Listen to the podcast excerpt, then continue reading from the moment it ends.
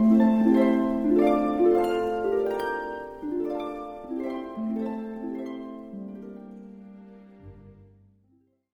le cadre des textes favoris des invités de l'Institut d'études anciennes et médiévales, voici Sylvie Pitia de l'Université Paris 1, Panthéon-Sorbonne.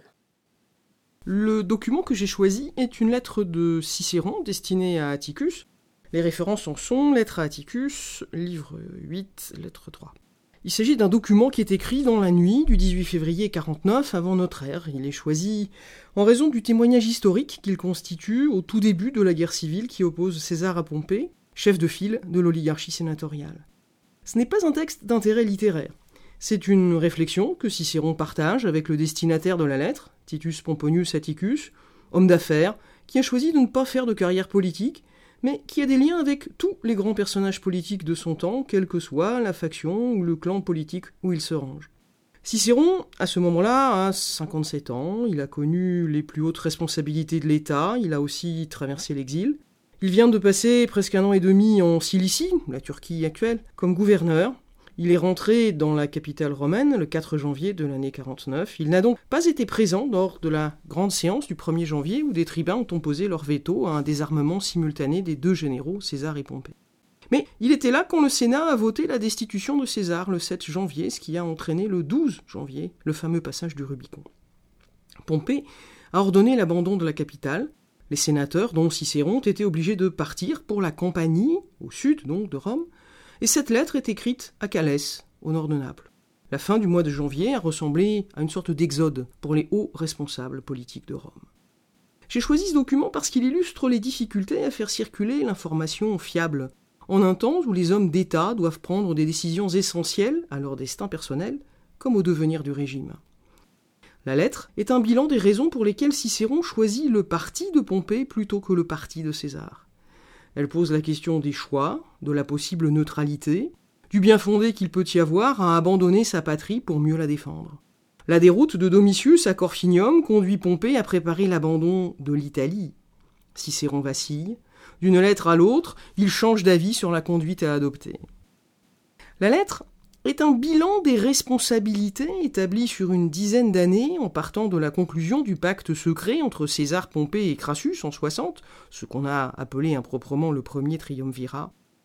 Et la responsabilité de Pompée est lourde. Il a laissé grandir les ambitions de César, laissé passer une loi en 59 en violant les auspices, il a consenti à ce que César détienne des pouvoirs exceptionnels sur un territoire considérable en Gaule, il a admis la prorogation de ce commandement pour cinq années. Il n'a pas contenu les agissements du turbulent Claudius, devenu tribun de la plèbe, dans des conditions qui relevaient de la manipulation politique et religieuse. Pompée, à chaque étape du processus et jusque dans les toutes dernières semaines, a pris des décisions qui ont concouru au déclenchement de la guerre civile. Prendre le parti de César, c'est accepter le pouvoir d'un seul homme. Mais César cherche à rallier les plus modérés des sénateurs faut-il croire en ses intentions Cicéron peut-il évaluer, jauger la fidesse de César, sa loyauté, sa bonne foi? Le document, qui constitue le début de la lettre, est emblématique de la crise de régime au milieu du premier siècle avant notre ère. Cicéron a publié dans les années précédentes plusieurs traités de philosophie politique, traités dans lesquels il a tenté de proposer des formes de bon gouvernement, des réformes institutionnelles. Cicéron ici cherche à prendre la bonne décision en restant un vir fortis et bonus civis, en conciliant les choix individuels et ses devoirs de citoyen. Il y a plusieurs façons de comprendre le document. Certains commentateurs y ont lu l'auto-justification d'un sénateur indécis qui ne veut pas se couper de César, qui refuse d'abandonner l'Italie où sont concentrés l'essentiel de ses biens personnels, qui se méfie aussi des ultras qui entourent Pompée. On peut, plus simplement, lire la lettre sans faire peser sur l'analyse ce que nous savons de la suite de l'histoire et du dénouement de la guerre civile. Elle offre, assurément, un témoignage sur la dimension tragique de la décision politique. Quand aucun des choix ne sera le bon, quand on ne peut éviter la catastrophe tout en étant conscient qu'on la vit et qu'on en peut mourir. La délibération rationnelle ne peut pas tout en politique. En écrivant pour autrui, Cicéron se parle à lui-même, bien sûr.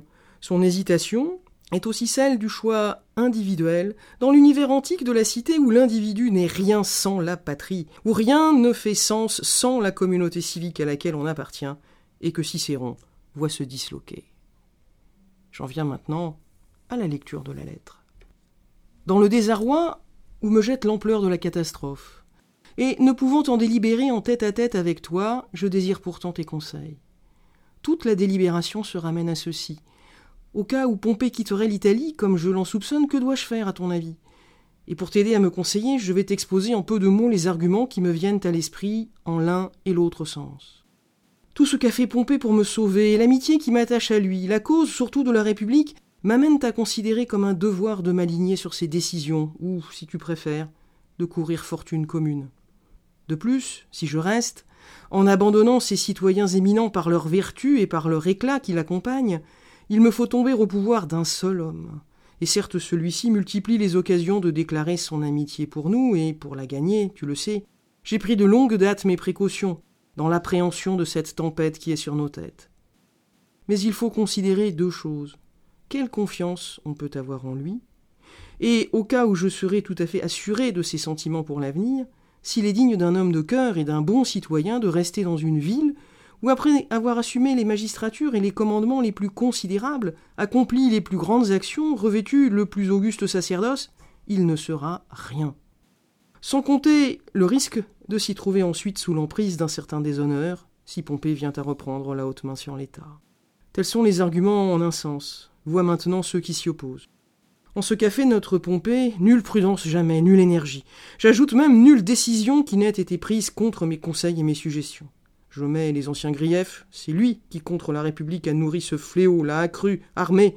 Lui qui a pris la responsabilité de porter des lois en usant de violence et contre les hospices. Lui qui a joint à ses provinces la Gaule ultérieure. Lui qui a épousé sa fille, lui qui fit l'augure dans l'adoption de Publius Claudius, lui qui fut moins zélé à me retenir qu'à me rétablir, lui qui prolongea le commandement provincial de César, lui qui, en son absence, l'aida en toutes occasions, c'est encore lui qui, consul pour la troisième fois, quand il commençait à se faire défenseur de l'intérêt public, appuya de toutes ses forces la proposition des dix tribuns permettant à César d'être candidat sans venir à Rome, et la sanctionna même par une loi, oui, qui porte son nom et qui s'opposa au consul Marcus Marcellus, quand celui-ci voulut limiter au terme du 1er mars son proconsulat des Gaules. N'en parlons donc plus.